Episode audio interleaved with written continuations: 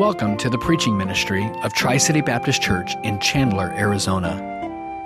Our desire is that God would be magnified through the preaching of His Word, and that Christians would be challenged, strengthened, and edified in their personal walk with Christ. The music ministry at Tri City Baptist Church typically prepares our hearts for a message. Today it was just an equal opportunity offender. So I'm very thankful for that. There's nothing I can say now that will top that. So I'm, I'm actually very liberated in what I'm going to say and do uh, this morning.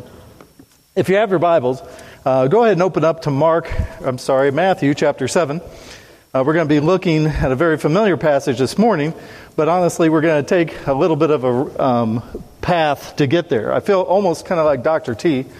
I used to say that Dr. T was the only guy that I knew that took a rabbit trail and came back with bear. Uh, so I'm going to try to I'm going to try to do something similar this morning. As I've gotten older, uh, which is inevitable, um, I've tried to become more aware. I think awareness is overrated at times, but it is really significant. Um, it is very significant in our life. I remember when uh, Lisa and I were in seminary, and this was a, a while ago now, and uh, she was pregnant with Acadia. And I was in chapel that day and listening to the sermon, and honestly, kind of there, kind of not, because of all the other things that we had going on. And um, our church secretary, Evie Gaiman, came up behind me and touched me on the shoulder and said, Jeff, Lisa's been taken to the hospital with um, looking like she's going to deliver. And I remember sitting there thinking, okay, thank you, Evie. And then I went back to listening to the chapel service. Right. Evie, graciously enough and wise enough, stepped back to my ear and said, I think you need to go. And sure, I, then it hit uh, me, yes, I probably need to go. So I got up and left. Katie wasn't born at that time, she was born a little bit later. But it struck me that awareness is really, really an important thing. Not just to see a fact, but to know the significance of that fact. Not just to reckon, come to grips with a truth, but also to act upon that truth. We're going to look at this a little bit today, and I'm, and I'm going to have you buckle your seatbelts a little bit because we're going to do a couple different things in the sermon today. That should scare you a little bit. Um, but it's all planned, it's all, it all should be good. I'd like to begin by going back and looking at James chapter 2, what we just read because I feel like this illustrates that awareness factor in our life. This, this is a fact that James gives us that should push us to action. He says in verse 19, just looking at verses 19 and 20, you believe that there is one God, you do well. Even the demons believe and tremble. But do you but do you want to know, O foolish man, that faith without works is dead? What James is trying to do is he's trying to give us a truth, but he's also trying to push us to action. And you can see that here in the parts that I've highlighted. He's like, look, you're all good. It's all good that if you believe that there is a God, the demons do that, but they don't take action on that. They don't take the appropriate action in regards to that. If you took the appropriate action, your faith, your belief in that truth, would lead you to specific action, to works. This got to me think this got me thinking. You know, one of the one of the benefits, one of the privileges that we have in our Bible study and the fact that we do have Bibles is the fact that we can go back again and again and look at different truths and see wisdom. See wisdom throughout the entire Bible. When we think of wisdom, often we'll run to Proverbs. And that's appropriate. Because in Proverbs, wisdom is personified, um, specifically in the first nine chapters. I, oftentimes, the, the chapter or the pericope will start off by saying, My son, my son, my son. Because the instructor, the father, is trying to get his son's attention and um, clue him in, give him some awareness as the way that life works. And one of the ways that he does that, very brilliantly, he personifies wisdom as a woman. Hopefully, tying it to some of the natural attraction that's there. Say, listen, Lady Wisdom is someone that you should pursue. She's someone that you should become acquainted with, a part of your life. He personifies wisdom for his son. But there, he then gives very practical, daily choice type of instruction. And often, that instruction is pointed. It's got a barb to it. It's got it's, um, some people say sometimes I have to get out my sharp stick to get this person to move forward. Yeah, Proverbs would agree with that. Sometimes Proverbs has to get out a sharp stick to move us forward. But if we listen to wisdom, if we listen to Proverbs, I think one of the ways that we could summarize what Proverbs is saying is listen, make life choices before life experiences. Come to grips with truth and make decisions before you have to experience negative consequences for bad decisions. One of our seminary professors, as I've already talked about seminary, he used to say um, wisdom or Proverbs is the statement of you can either read the sign or take the climb. And that goes back to a story of he and his family that went to uh, the dunes, this national park that had incredible dunes. And in their excitement, they ran down the dunes to the bottom and enjoyed the day next to the shore. But then, at the end of the day, they looked back up that dune. and hours later, they all made it to the top. Because, I mean, how, how difficult would it be to walk in sand, especially uphill? And then he said, when they got to their car and they all fell into the seats and looked, there in front of them were two uh, full sheets of plywood that made a sign that said danger. do not go down the dunes. so he came to the conclusion wow, you can live your life either by reading the sign or taking the climb. You can live your life either by listening to truth and living your life ahead of experience or just experience it and go along and take the climb. This does have a connection back to James because James as well is considered a wisdom book. In fact, James sometimes is called the Proverbs of the New Testament. And that's appropriate because you see here, again, perceptive, not personification, but there's some perception here. James said, saving faith works. This is how life is.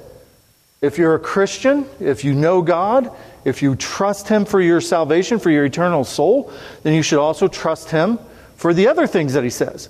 And that saving faith that we have now works, now does things. It lives, it lives its life differently.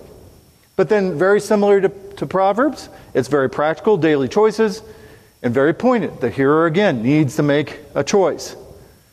Um, if you could summarize James, you might summarize it by you are God's people, or if you are God's people, live like it. Make the choices that follow that faith. So that got me to thinking about okay, where else do we see wisdom? And that led me, or as I was reading through Matthew, I saw it again. And that's, this is our text for today. Our text is Matthew 7 24 through 29. So I'd like to read through it, but then we're going to continue to work our way through it.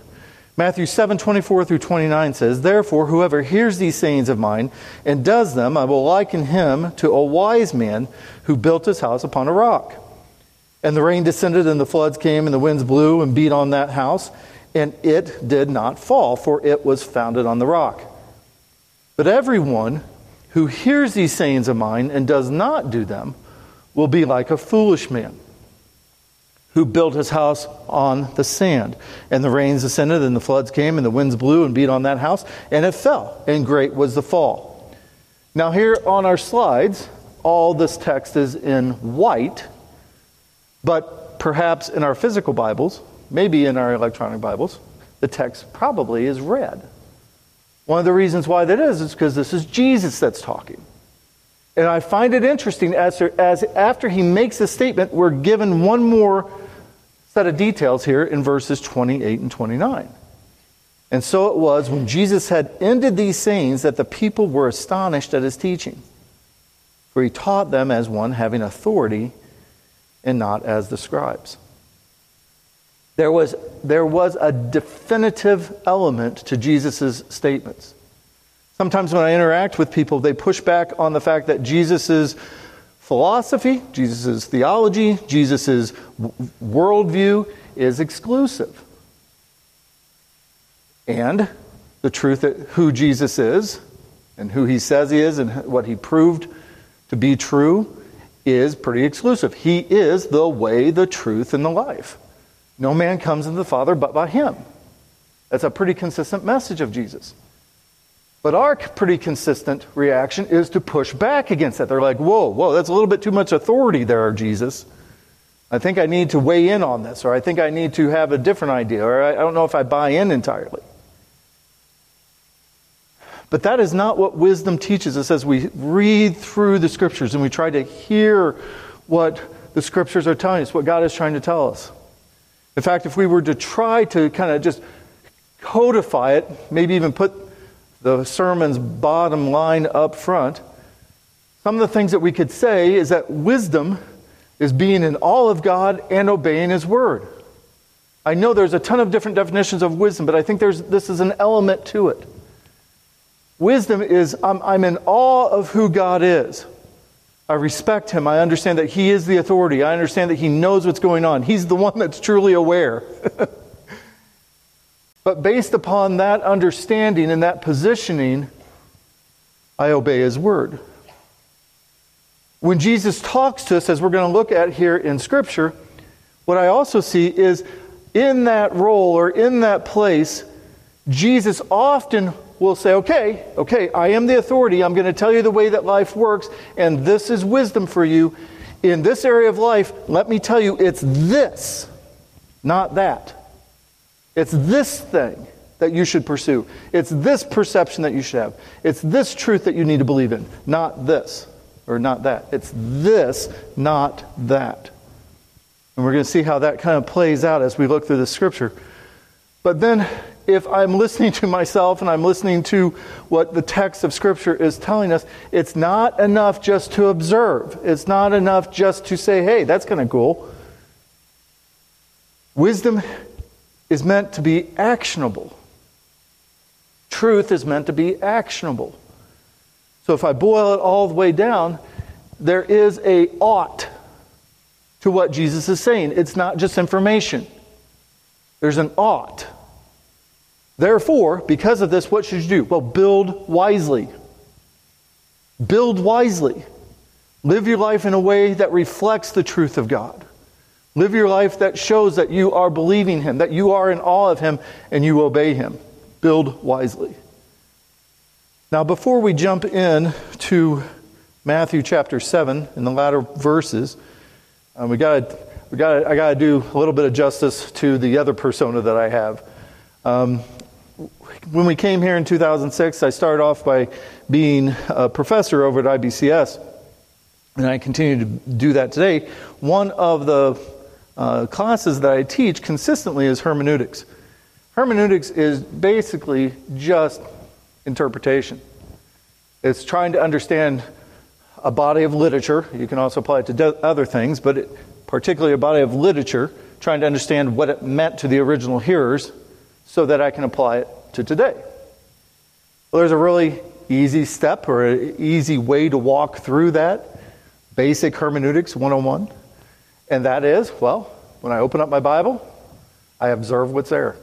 I see, I look, I pay attention, I observe. But then I work at, okay, what does that mean? And then the action of how do I change? What do I need to change? So That's basic Bible study, and we're kind of kind of going to do that together here today. We're going to do some basic Bible study here together. Observing, interpreting, and applying. But as we do that, I find another picture or another illustration that helps me understand the level at which I'm doing that. And since I'm kind of visually, um, I don't know, um, visually impaired, I think through, okay, not just concepts, but representations. As we do our Bible study, it's often said, you know, what type of Bible study are you doing? Are you running around the lake? Are you, are you in your speedboat cruising around the entire lake? Are you fishing? Or are you scuba diving? Are you getting a big picture? Are you getting a little bit smaller picture? Or are you going deep into one specific area? Well, of course, because I'm a professor, because, you know, I, I seek to influence and inflict pain on my students. Um, that's what all good professors do, right? I'd like to do all three this morning. so, big picture. Where are we at? We're in Matthew. Big picture Matthew. What do we know? Well, in Matthew, there's five discourses that Jesus makes. That's pretty, that's pretty significant, right? Here's Jesus talking and framing his message, his theology, in five distinct chunks. That's helpful. Those chunks are followed by miracle narratives. Now you have to ask yourself, why is that? Why would Matthew put his information or put the story in that way? Why would he couch it like that? Well, I believe it's because it shows Jesus tells us what is true and then gives us reason to believe him. I love talking to scientists. I love talking to naturalists. And what I mean by that is, are people that, that just believe or have their worldview centered on a naturalistic view. That the, only the things that we can touch, taste, feel, smell are the things that are real. It's the natural world. Jesus is a supernatural being. God is supernatural. He's not bound by this natural world. So, what does he do? He says, okay, let me tell you what's true, but then let me prove that or bolster that by taking things in this natural world and saying, watch this. Watch what I can do here. You see, I have authority. I can dictate, I can exercise my sovereignty over the natural world through miracles. And that gives me more credibility with you when I tell you about supernatural things. I used to wonder why Jesus' first miracle was turning water into wine. I was like, okay, that seems like an unusual miracle. But then as I thought about it, in that miraculous event, one of the things that he did is he created and he stepped through time. In order to go from water, the molecular structure of water, to the molecular structure of wine, you have to add molecules. You have to change, you have to add, and you have to manipulate them. But beyond that, oftentimes with fermentation, you need time. And neither one of those thwarted Jesus' ability. He demonstrated creation and being a master of time in that one event. But that wasn't his only miracle.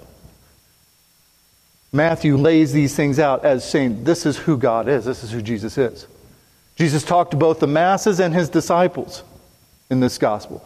And his consistent message was, Follow me obey me. But more specifically, kind of going down a little bit further here, there are different things that Matthew brings out. There are, there's a whole host of them that we could look at, but these are four of the major themes in Matthew. Front and center. Um, when you read through Matthew, you should walk away saying, you know what? This Jesus guy, he's king. He is the Messiah. He is the Son of David. He is the Son of God. He is Emmanuel. One of my favorite names of Jesus, Emmanuel, God with us. That's a profound statement. But Matthew continues. ironically, ironically, maybe, Jesus is rejected. People fail to accept him as their authority. They find a reason, they find a way to deny who Jesus is, to deny this picture of reality. Uh, nope, he's not. He's not this, he's not that. It doesn't make sense to me, so therefore it can't be true. I'm going to have to change if I accept this, so I'm not going to accept this. And they reject Jesus. This is one of the other themes that Matthew brings out. Hopefully, the thing that we're all very thankful for is that Jesus is also presented, Jesus is also shown to be the Savior. He is the sacrificial Lamb of God that gave his life for both the Jew and Gentile. Romans 5 8. God demonstrated his love toward us. How?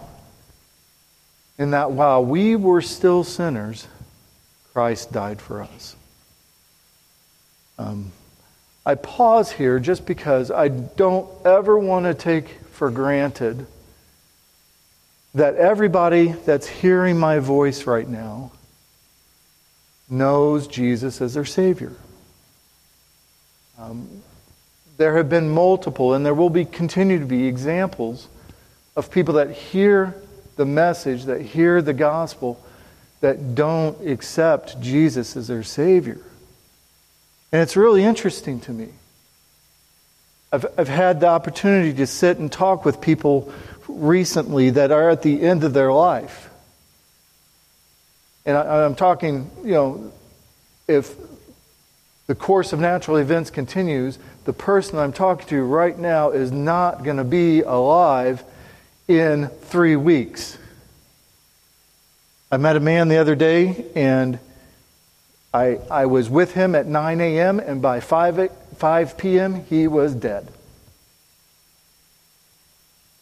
the thing that really, really impresses me is so many of these people that I sit and talk with, and they're sitting. I, I, I call the stage of their life that they're in right at that moment, it, it's like they're at death's bus stop. I know that's a little morbid, it's a little dark. but they're sitting there, and death is coming. The bus is coming. You, you don't know how quickly it's coming. It's on a schedule, it's coming around, and it's coming for them. But you know what? They still sit there and they they still reject Jesus. One man that I talked to yesterday, sorry, Friday, just he's clearly the bus is clearly coming for him. And his statement to me over and over again is, I don't want to talk about that. I don't want to talk about God. I'm not ready. like, dude, you better get ready.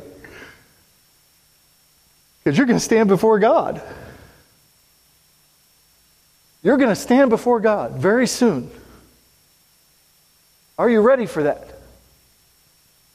And the fact of the matter is, all of us are going to do that. We don't know. We may be sitting at death's bus, bus stop right now, and we just don't know it.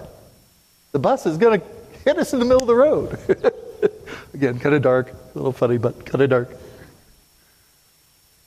But it's true. It's true. If you don't know Jesus as your Savior, then get over yourself, reckon with truth, and accept Him. Period. End of story. And that may seem heavy handed, or maybe it could seem passionate because I care for the eternal souls. Accept Jesus as your Savior. He died for you. Salvation is a gift that you can freely accept by grace through faith. And you need to do it if you haven't already. The other theme that Matthew hits on is that Jesus is true. His word and his prophecies prove true. Matthew points to that. Well, one of the things I, I don't want to walk away from, um, it's kind of like it's kind of like looking forward to going, you know, to looking forward to Christmas and the part where you go to maybe your parents' house or maybe you go to some relative's house and you just really get excited about all the presents that are there, or you get really excited about the food that's in the refrigerator, or you get really excited about their big TV that's there. You get all excited about that, but then you fail to get excited about the fact that you're with family. that's, a, that's a tragedy. I don't ever want to walk away from that fact here. We can get enamored with the fact that Jesus is king, that he was rejected, that he's the Savior, that he's true, and that he gives us all these things. But let's not forget to get enamored with Jesus. He's a personal God that seeks to relate to us personally. And that's so important for us to know. Well, that was just a lap around the lake. Let's do a little bit of fishing. Let's just get into the Sermon on the Mount specifically. It's interesting as we do that. We just look at this particular section of the lake, if you will.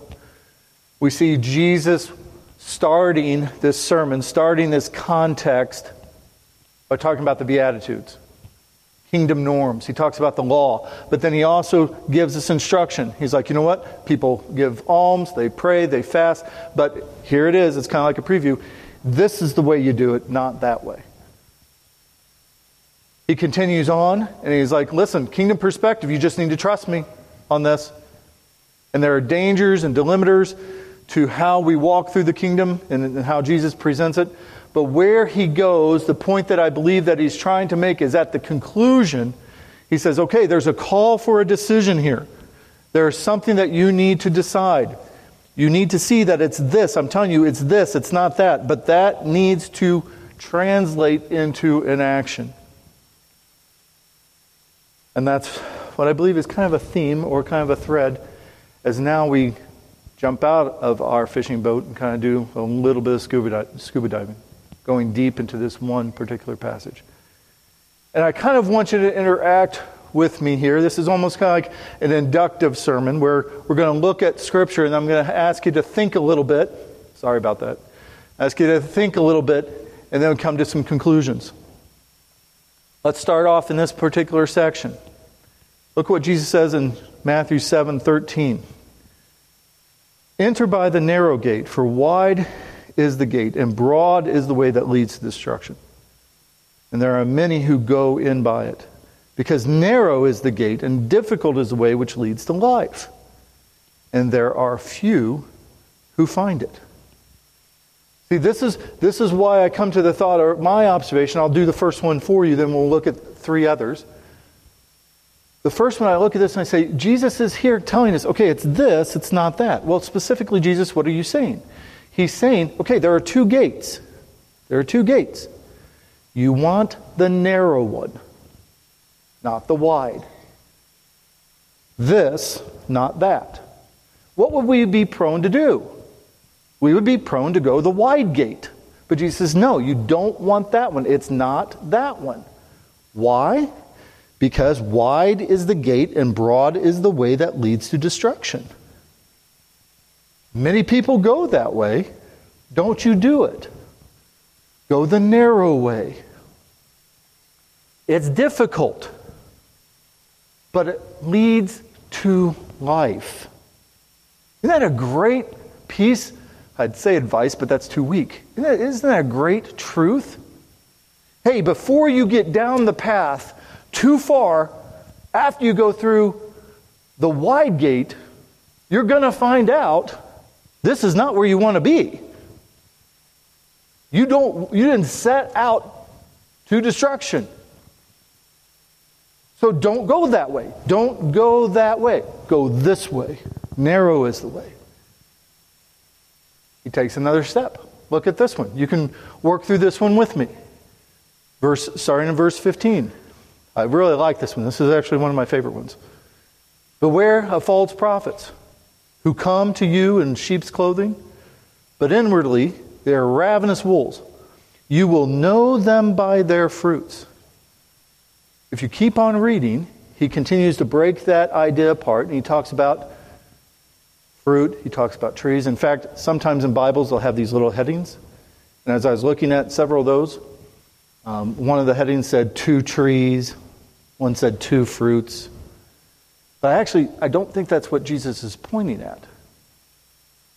Can you, can you kind of discern through observation maybe what he's po- pointing at? Beware of false prophets who come to you in sheep's clothing. What would that look like? Hey, this is a nice little sheep. Little sheepy sheep. Think I'll pet it. Think I'll cuddle with it. And all of a sudden, He's got you in a grip around your neck. He's a ravenous wolf. Oh, wait, ooh, wish I would have known that. So, what does Jesus say? He switches the metaphor, which I trust that Jesus didn't commit the fallacy of mixed metaphors. He switches metaphors to tell us the truth. He tells us what he's wanting us to see. He's like, listen, by their fruit you know them. What's he getting at? Well, there's two determiners about what's good or bad. The one you want to choose is where the pathway ends, not where it begins. Don't live your life based upon does this look like a sheep or not? Well, it could be a wolf. Well, it looks like a sheep right here, right now. Okay, but don't make your life choices based upon immediate perception. Make life choices based upon the fruit that it bears. Again, mixed metaphor, but I trust Jesus on this one. When does fruit come out? When do we see fruit on a tree? Well, after it's planted, it grows. There, there's time. Is this a good fruit or is this a bad fruit? Or I'm sorry, is this a good tree or a bad tree? Well, look at where it goes. Look at what it produces. Look at where it ends. Can you hear the wisdom of what Jesus is saying? When you're making life choices, don't make them based upon instantaneous perception or determiners. Make them based upon future or ending determiners. A great piece of advice. It's a great truth. But he's not done. He's got two more. Verse 21. This one's a tough one. Not everyone who says to me, Lord, Lord, shall enter the kingdom of heaven. Surprise. Sorry, again, dark humor. Lord, Lord shall enter into the kingdom of heaven, but he who does the will of my Father in heaven. Many will say to me in that day, Lord, Lord, have we not prophesied in your name, cast out demons in your name, and done many wondrous things in your name? What's Jesus' or God's response here? I will declare them. I didn't know you. I didn't know you. Depart from me. You who practice lawlessness. Boy, that's a stark reality, isn't it? Boy, you don't want to get to the end of that road and hear God say to you, I didn't know you. Who are you? But God, look at all the stuff that I did. I helped 27 old ladies across the street. Whatever it is. Look what I did. Sorry, Charlie. I don't think God says that. What's he saying? Well, again, trying to understand what, God, what Jesus is saying here, there's two currencies, and you could probably improve my outline. That's I'm good with you if you do that. But two currencies relational and sensational. I come to God with all the sensational stuff I did for Him and I try to transact. And he says, Nope. The currency that I accept is relational. What I'm telling you is this is the way to live your life. Know me, right? If we flip this around, if we think, if we if we sharpen up our awareness, what is God telling us? What is Jesus telling us? Choose a relationship. Know God. In all that we do, know God. It's not enough. It's not the right currency to just do stuff, even if there's sensational stuff. It's faith that leads to work. It's not works in order to get faith or earn faith or to get salvation. It's I am a child of God. This is who I am based upon what Jesus did for me. This is who I am. Therefore, since that's true, I work. James would agree, Proverbs would agree. Since then, not the other way around. God says it's, it's relational. You need to know me. Not enough just to be involved in the sensational. But then we get to our text. Isn't that great? We just finally got to our text. this, is, this is the culminating statement. So here's what I'm going to try to do I'm going to try to really engage your mind. You have this exact slide in your outline, in your bulletin. What I want you to do is just take a minute and observe all of the things that are the same. Jesus intentionally lays out this part with making same statements about these two men, these two builders. Identify all of the things where they are the same. Can you do that real quick? Whether you highlight them, whether you cross them out, or whatever you need to do, just look through the text and take note of all the areas where they're the same. We laid out the outline, and we laid it out to kind of help you do that. You can look back and forth. to take a moment to do that. I like seeing the tops of heads. That means you're looking down, doing it. That's good.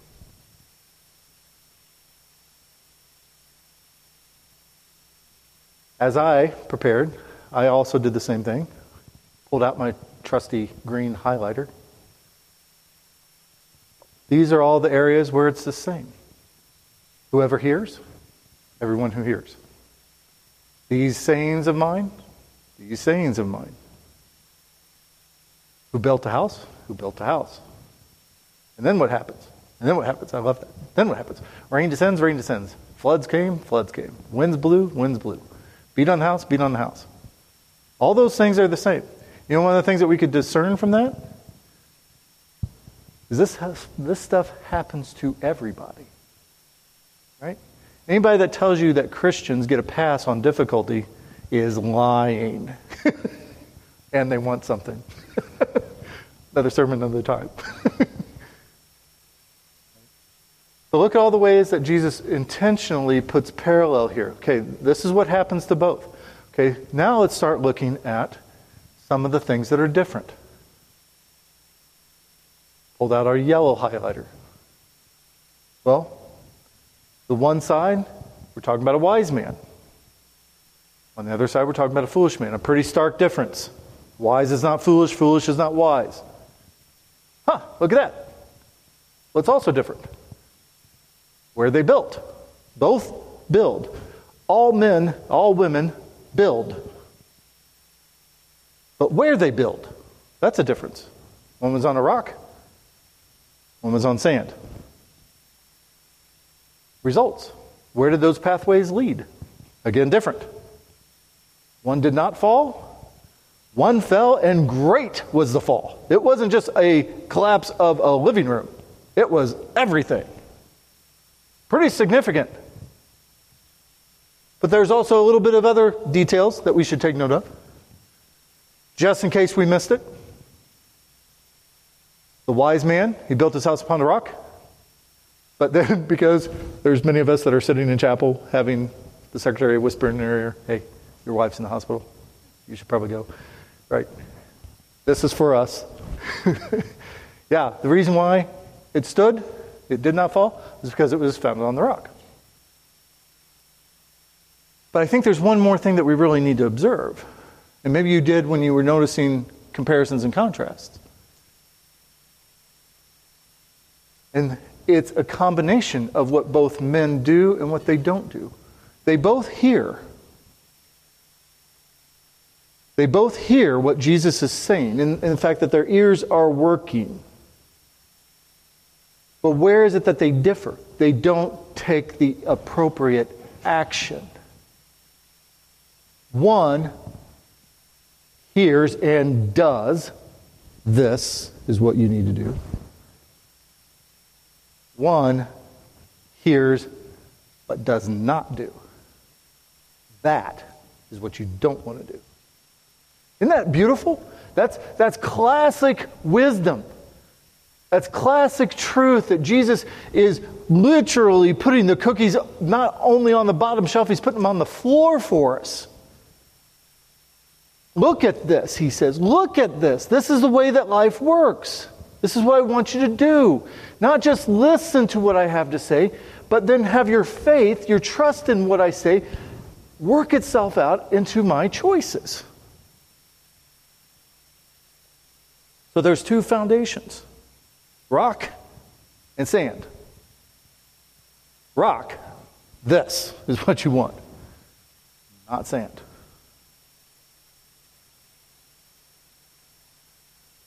So if I scale back out, and I, I have to do this sometimes for myself, because as I work through texts of scriptures uh, and I observe all this stuff, I want to start working towards truths or things that I can make actionable. And so the final three points that we have here. What it seems to be that Jesus is telling us is deception is predatory. Now, I, I, I struggled with this word predatory. I, I, worked back and forth with it, trying, but the idea that I'm trying to get at is um, I, I, I do really like the videos that are on Facebook or on YouTube where people are playing with great white sharks. You, you watch those? Now it seems like they're, they're, those same people are now playing with alligators. You know, you have these 30 foot, out, I don't know, these huge alligators, and people are jumping on their backs, or they're petting their nose, or they're out in the ocean and they're throwing meat out to the shark, and the shark comes up and they're messing with its nose. That's a predator. don't, don't forget who that is. Don't forget what that is. He is there for one purpose, and that is to eat you. That's what he's there for. That's what he's built to do. He's not a toy. Deception is kind of like that. It's, it's around us all the time, but we, we're not always aware that deception is out to get us, that deception is aggressively pursuing us. Gates are wide, ways are broad. This is our world. Prophets are initially convincing. They're good at it. They bring truth in a palatable way. Sincerity, experience, even activity at times seem adequate. Seems like that's good enough. But biblical instruction is necessary. Biblical instruction helps us see that deception, helps us, again, become aware this is a predator. Those teeth are not ornamental, they're actionable. And obedience is critical. If we're listening to what Jesus is saying, obedience is critical. Second, distinctions are not just instructive but they're prescriptive. The distinctions are prescriptive. Hearing alone is insufficient. Again, some of these things are saying the same thing again, just in different ways. But I'm, I'm, trying to discern. I'm trying to say, Jesus, okay, what is it that you really want me to know? What is it that I really should take away from this? Well, hearing alone is insufficient. God's word is foundational to our life, it's where you build.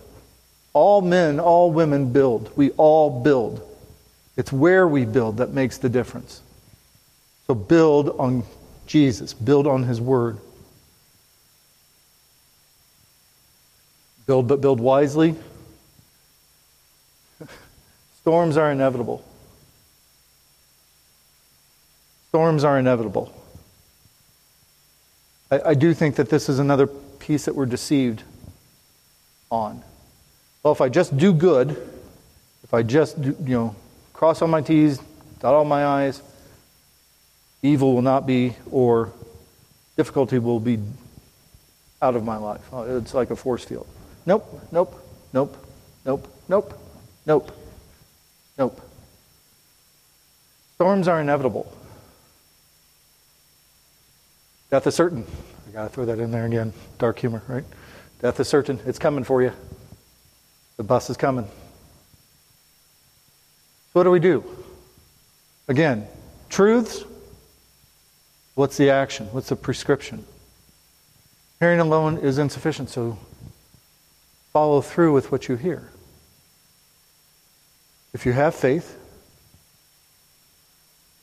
let it work. Obey God's word. Embrace His perception. Embrace His wisdom. Again, storms are inevitable, so discern. What do I mean by that? Why discern? Because if I'm in a storm, and I realize these are somewhat inevitable, then I have to ask myself, okay, why is God allowing this? What, is, what does God want me to learn here? I told you that we came in 2006. One of the reasons why we came here was because uh, Dr. Stan Bushy, many of you may still remember him, was a professor at IBCS, and his health was failing. He struggled with cancer for many years and then finally succumbed to cancer. But one of his, he was a very tenacious man, teaching up until the very end. And, and I remember sitting in his office one of the two times that I got to talk to him when we came. And one of the things that he said is don't waste the pain, don't waste the trial. And coming from a man that is in the throes of death with cancer, that's pretty powerful.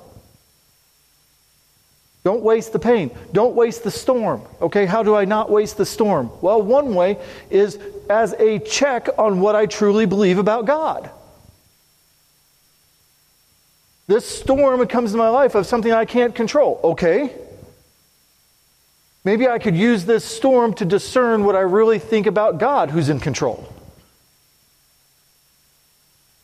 Maybe this other thing comes into my life. Okay, am I going to use this storm to discern how God is good or how God is wise? Do I take the storm or use the storm to help me go deeper with my God? Or do I miss that? Discern how to use the storm. Another thought, though, is let's say I'm not going through a storm right now. But holy cow, I walk outside this room, or maybe I even stay in this room, and I could hit somebody with a dead cat if I swirl, swirled it around that is going through a storm. Okay, how can I help them? How can I encourage them? What words can I say? What way can I point them to Scripture? How can I just love on them while they're going through this storm? Maybe God brought you to this church and, to do that. Uh, that's a point of discernment. We've talked about death as certain, so prepare. Prepare. But you see, I left one out. Build, but build wisely. Okay, it's more than just rock. It really is building on Jesus. I thought I had that one. I didn't. It should say right underneath there build on Jesus. Jesus is not just a philosophy, he's a person.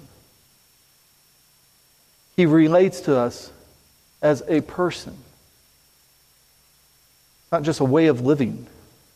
We're disciples. But then you come back to this idea.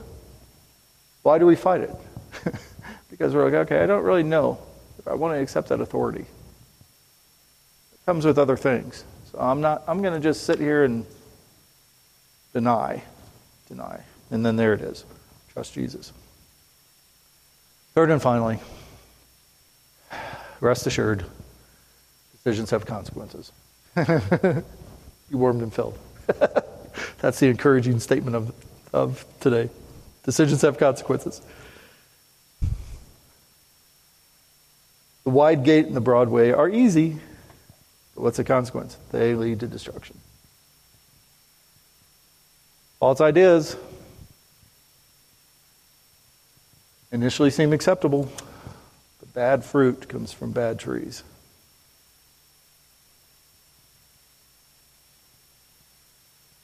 Activity can be sensational. Woohoo!